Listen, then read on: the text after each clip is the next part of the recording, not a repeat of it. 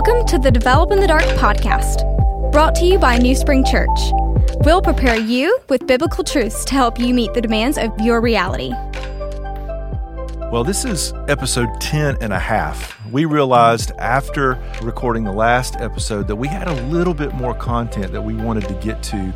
We left a little bit on the table. So, in this episode, we're going to be talking about the implications of the resurrection. And we hope you really enjoy this episode as you develop in the dark.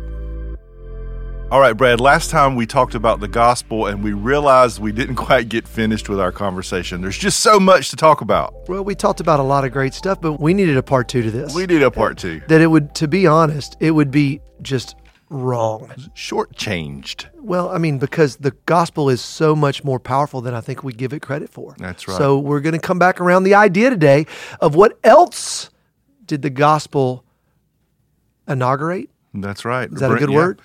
Well, we're we're still not going to be able to get to the depths of these 50 reasons. So that book is still going to be a great resource for you, but we want to focus a little bit more attention uh, for the next few minutes on the resurrection, the implications of the resurrection. And I would commend if you really want to do a massive deep dive. Now I'll tell you, this is a 900 page book Ruh-roh. it's a what you would call a tomb, right? I mean, it's a huge volume, but N.T. Wright has done really the definitive work on all the implications of the resurrection, the proof of the resurrection, all of the the documentation, the sources, all the things. It's called the resurrection of the Son of God. You ought to you ought to grab that. I just love that the two guys that we are dropping footnotes in are Dr. Piper and Dr. Wright. And man, Yeah. they've they've got some beautiful things that hold hands Well, and some things that uh right. that don't. That don't. That's right. They don't agree about everything. The other thing that we are talking a lot about is bringing the gospel into the center of ourselves. And who does that sound like? Tim Keller. Mm. And uh, man, we just both are big fans of of Dr. Keller and and his life and ministry. Yeah. So today, as we think about it, last time we really thought a lot about the cross, if we're being honest. We talked about the blood, we got around the cross. Now we're going to really come around the empty tomb. That's right. And if you're thinking about the gospel in really distilled down space, you're thinking about a cross and you're thinking about an empty tomb. That's right. You're thinking about the death, burial, and now resurrection. So, what are those implications? I mean, Mm-hmm. All- he's all the alive. things- he's all the risen. things that he did in the crucifixion are proved and vindicated in the cross. Mm. So he's paying for sin, he's defeating death, he's doing all that. But the resurrection proves that all that worked. That he actually overcame death, that he actually overcame the power of sin and death is is vindicated by the resurrection. And one of the things that that I love to talk about uh, with the resurrection is not just the empty tomb as evidence, but the fact that Jesus, the resurrected Jesus, was witnessed by so many people.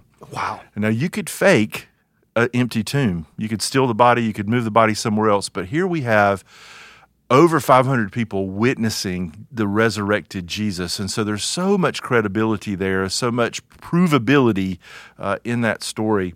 But we're, we're really not going down an apologetics trail today. We're talking about the implications to our own personal, everyday relationship, the implications to our soul uh, that, that come out of, of the resurrection. So the first thing that I would just throw at you, Brad, is this pain that we're going through right now. Uh, there's everybody's in some sort of pain, or if you're not in pain, you you can remember pain, or you can see, see a moment ahead where there's going to be grief or loss in your future.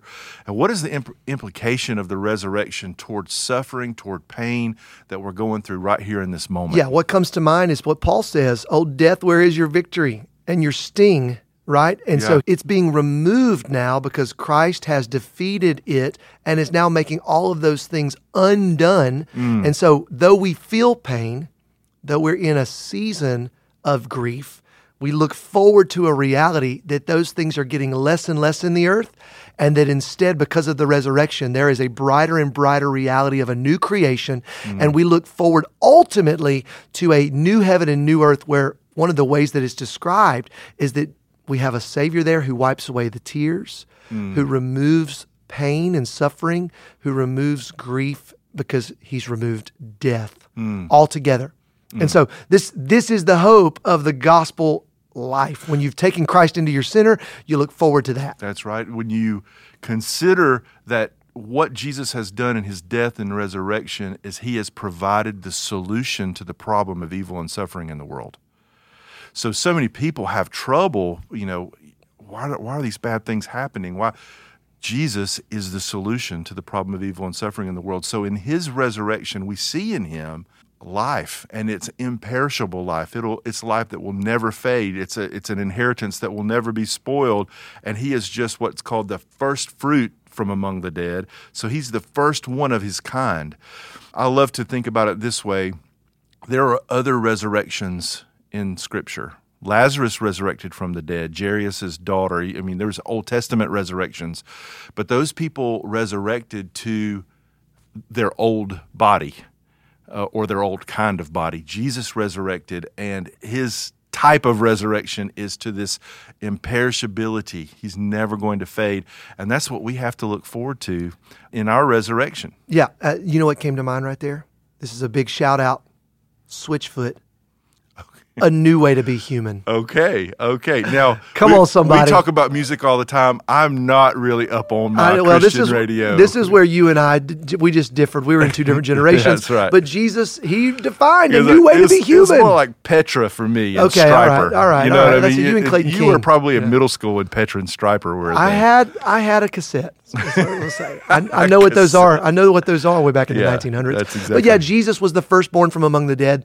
Then that means there will be a secondborn and a thirdborn, and, and, and he I'm has one a, of those. And he You're has a, one of those. a new way to be human. He's mm. not resurrected to his old body. He's resurrected to a new, imperishable, I will live forever body. Here's the reality: in Christ you and I are made of forever stuff. Mm. And we're going to live forever in this new way to be human. And there's a new, again, a new Eden that now we're called to cultivate in this new way to be human. Right. And so this is where kingdom theology comes in, and we, we're called to now cultivate in this new way following mm. Christ. These are all the things that we have in the power of the resurrection. Right. And so when you say kingdom theology, let's unpack that a little bit more. We're essentially talking about when Jesus comes in and says, If I'm who I say I am, then the kingdom has come and the kingdom is in you.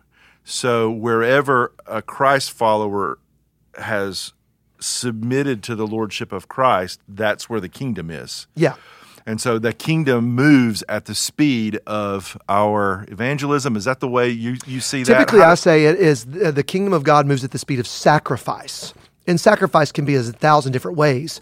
We could sacrifice by laying down life or serving someone or actually use our resources in a new kingdom way. Mm. And so if you think of uh, the old adage of power or money, or even sexuality, right? Those are the mm. big three. Uh, but if you use them with God at the center of your life, now they become fantastic tools and resources to bring forward a kingdom. I use mm. my authority in a new way. I use my resources and stewarding it in a new way. Mm. I use my relationships in a new way, even my most intimate ones, as as I build this new kingdom.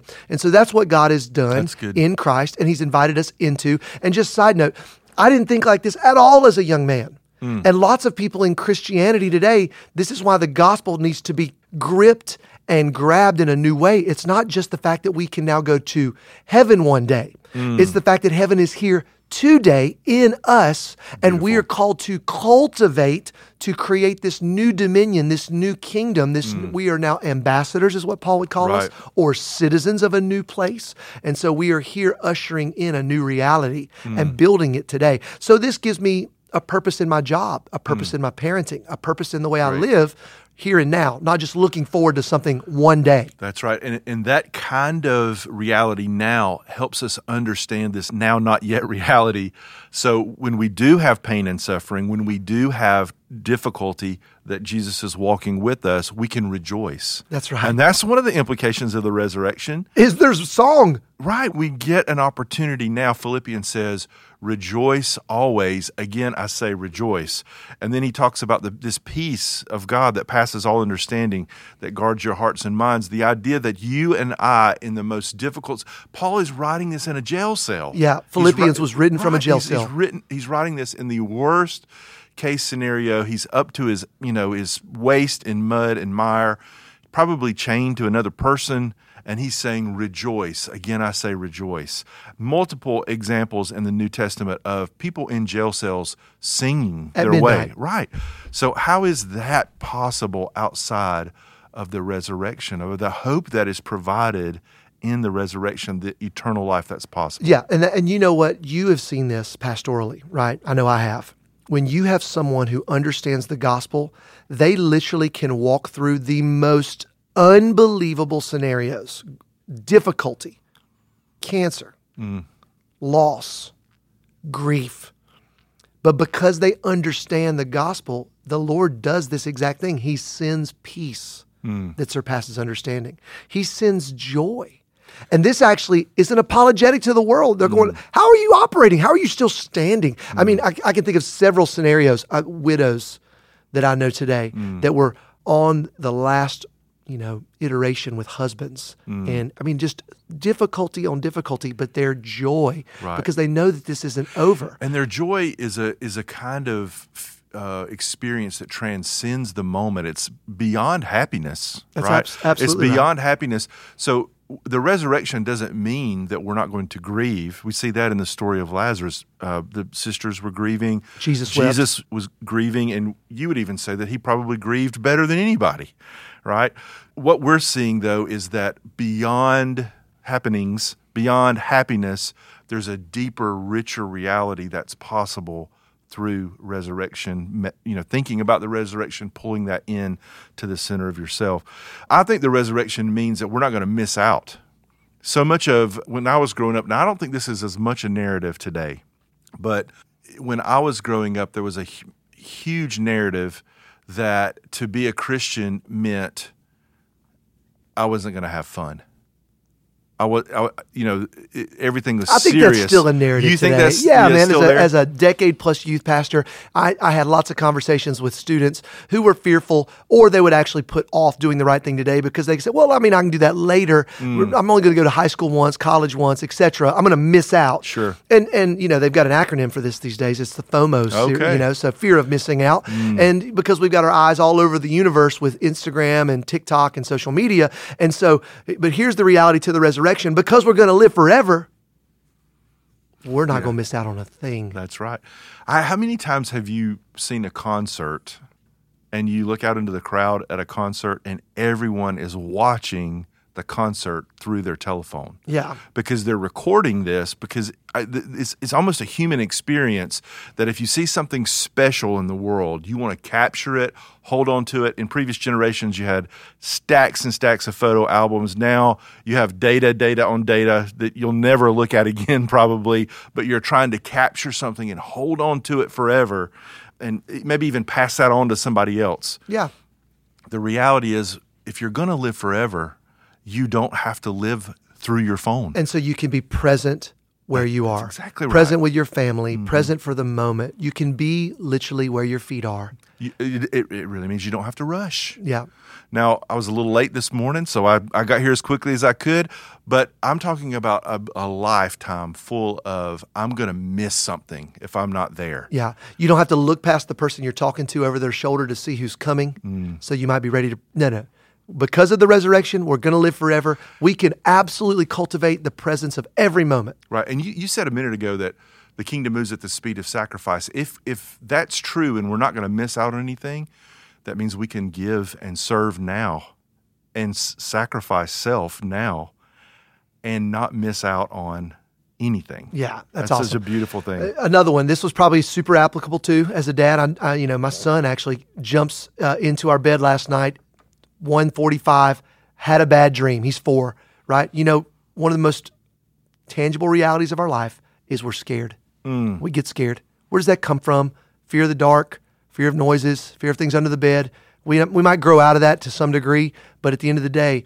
365 times in the scripture it says, Fear not. How can we get to a reality of fearing not? Mm. Well, the resurrection makes us a fearless people. Mm. And Paul actually writes about this and says, man, if death and sin and all of that has been removed, then we can be a fearless people. And you and I, Christ follower, can go into places where everybody else is scared. I mean, we, we were just actually talking about a story we were reading about the That's Titanic that's earlier right. Mm-hmm. today. And so, you guys, go and research this. It'll blow your mind. Pastor on the Titanic, Mm-hmm. he's there and the, the boat is going down and he's preaching the gospel and he's he's he's begging people to lean into and believe by faith in Jesus Christ. And he's saying out loud, "Hey, women, children, get on the life rafts and and the unsaved. But if you are a Christian, then we can go down with the ship. We Hmm. can make room for the unsaved, the women, and the children. Why? Because he was fearless. Fearless. What a fearless kind of approach.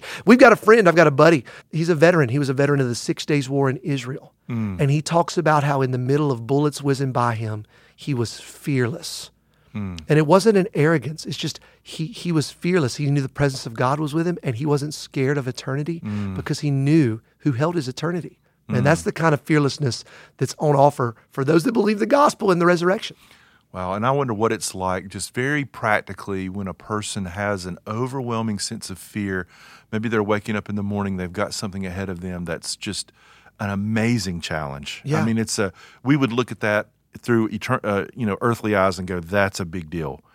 And that fear becomes comes over them and begins to overwhelm, and then for just a, for a moment to sit and think on the, the life, the death, the burial, the resurrection of Jesus Christ and get centered in that moment on eternal things. That's right. Um, what a beautiful thing. Well, that's called faith, right? Mm. And that's why it doesn't it's not trite to say that we've got to replace our fear with faith. Mm. And that fear and faith both look at the future and look at them in different ways. And when you feel fear, because it's a very human, real feeling, we recognize that God has not given us a spirit of fear, but He's given us a spirit of power, of love, and a soundness of mind. Mm. We can take a hold of that anxiety, that fear, replace it in faith So in the future, and step forward. so good. And we've already talked about the fact that we'll live forever and how we can't we can't get our minds around what for, forever is going to be like. I, I just can't fathom that. Um, for some people, thinking about eternity or forever makes them a little nervous, Fearful. Right. Yeah. You know what an amazing prospect. Now, one of the things I would bring up here is people get nervous about eternity and forever because they have a picture of sitting on a cloud somewhere. Yeah. A wrong listen- view. Right. And and you know, the reality is is we're going to get eternity to know and know God, Mm. to to love him more and more. And you know, it's not going to be I'm going to learn all the chess moves. I'm going to learn all the languages. I'm going to because you're going to have eternity. You could do that. Um, and and knowledge could run out, but God, who's infinite and transcendent, you're never going to run out of something new to learn about Him for eternity, and that's a beautiful, beautiful thing to think about. Um, you know, as we as we think about the resurrection, all things being made new. Now, as a believer, we've talked about this already. As a believer, the kingdom of God has come to us, and we are cultivating and trying to make kingdom where we go through, you know, the gospel. Uh, but we have a reality in the resurrection and the promises made to us that all things will be made new. new heavens and new earth. I mean, that's wild. Mm. It is. Like, I know we can just again categorically think, oh, that's Christianese. I've heard new heavens. But think about we don't know the end of the heavens. Mm. Scientists are discovering it's expanding every single moment. But all of that's going to be made new. And the earth, we don't know all of the earth. And it's all going to be made new. Mm. And so, and all of the bad things, difficult things, hurtful things, untrue things, painful things, they're all going to be made new too. I just have this image specifically when I think about this, Trev, of I don't know why, but just an image of all of the atrocities of World War II. And the fact that all of those that were abused, that were that were just again killed, they're going to be given new resurrection life and made new. And that victory and that worship and that praise to the God who does it is going to fuel me mm. to sing that much more, to worship that mm. much more. And it's it's all going to be made new. So anyway, mm. that's that's where I really think about specifically when I think about the reality of being made and new. and the reality of that is we can see the kingdom breaking in now. I'm fascinated by John 11. I know we've talked about Lazarus already, but you know Jesus is coming and he's he's saying that the resurrection is not just an event. It's a person. It's Him. I am the resurrection and the life. So wherever I'm going, I'm bringing life with me, and that's exactly what happens with Lazarus. Is you see for a moment the kingdom breaking in when we are in a service and we see someone come to know Christ, or someone comes down and they have an ailment, they, they're prayed for, and they see healing, we're seeing the kingdom of God break in for a moment. When you get glimpses of that kind of glory in your life, you get those little moments where you're seeing the kingdom break in. It produces in us a sense of awe and wonder, yes, but faith to carry That's on. Exactly right. And to see what's on, you know, man, if we could just see eternity, what would our what would now be like? If we could just, you know, have a glimpse of what eternity is going to be like, imagine how that would affect your everyday relationship with yeah, the Lord. so let's take that right now. A hundred years from now, we're all going to be in eternity. That's just true. Mm. So if 100 year old version of you could talk to you today about the reality of that heaven, what would he or she tell you to be doing? Mm. You want to talk about prioritization? Mm. You'd be focusing on things differently. You'd be asking questions like, what are the things that I need to be becoming? Mm. What are the things that I need to go? That's not helpful. That's not going to be helpful. What are the things I need to put my hands to? Or what are the motivations to go back to the job that I go to every single day, how are they going to shift mm. because of the reality of the kingdom? You start living like that, then now you're living in the presence of the Lord and you're mm. you're present in everything you do and you're so going to create things as Paul would write that are not wood, hay and stubble but rather that are valuable jewels that we're going to get to experience and see in the future kingdom. That's so good. Well, as we close up our time, the, the thing that I just want to to make sure that we all get the gospel, meditating on the gospel, pulling the gospel into ourselves. There's so many benefits of the gospel. We've been talking about this for a couple of weeks now. The thing that you get most with the gospel is you get Jesus. Yeah. He uh, he is the best of all of his gifts. The greatest of all his gifts. So at the centerpiece of all of this is yes, you get eternal life. Yes, you you get blessings and you know you rule and reign with Christ and all of that. But the thing that's at the centerpiece of the gospel is the person of Jesus Christ himself. He is the King of Kings. He's the one that we get to worship. This is Romans 1. Mm. So, this is why we've got to be very careful not to worship created things mm. that He gives us rather than the creator, capital C creator, but let's instead pull him to the center, like you've said. Mm. And then all of the sudden, all the created gifts take on new purpose and meaning and value because they help us cultivate the king's dominion, the kingdom of God, and uh, it gives us purpose in life. That's it. As you think about the Gospels, you're pulling this into the center of who you are. We pray too that it's going to create some urgency in you to share the gospel with other people and to be the kind of person that lives as a light in our world. So that's all the time we have right now, uh, Brad, for Develop in the Dark. And uh, we're, we're just praying for you as you continue in your journey every day with the Lord. We love you guys. Thanks for listening to this extended edition That's of right. uh, part two in Beautiful. this area. Thanks for listening to Develop in the Dark. We hope that today's episode will help the light in you shine brighter than the light on you.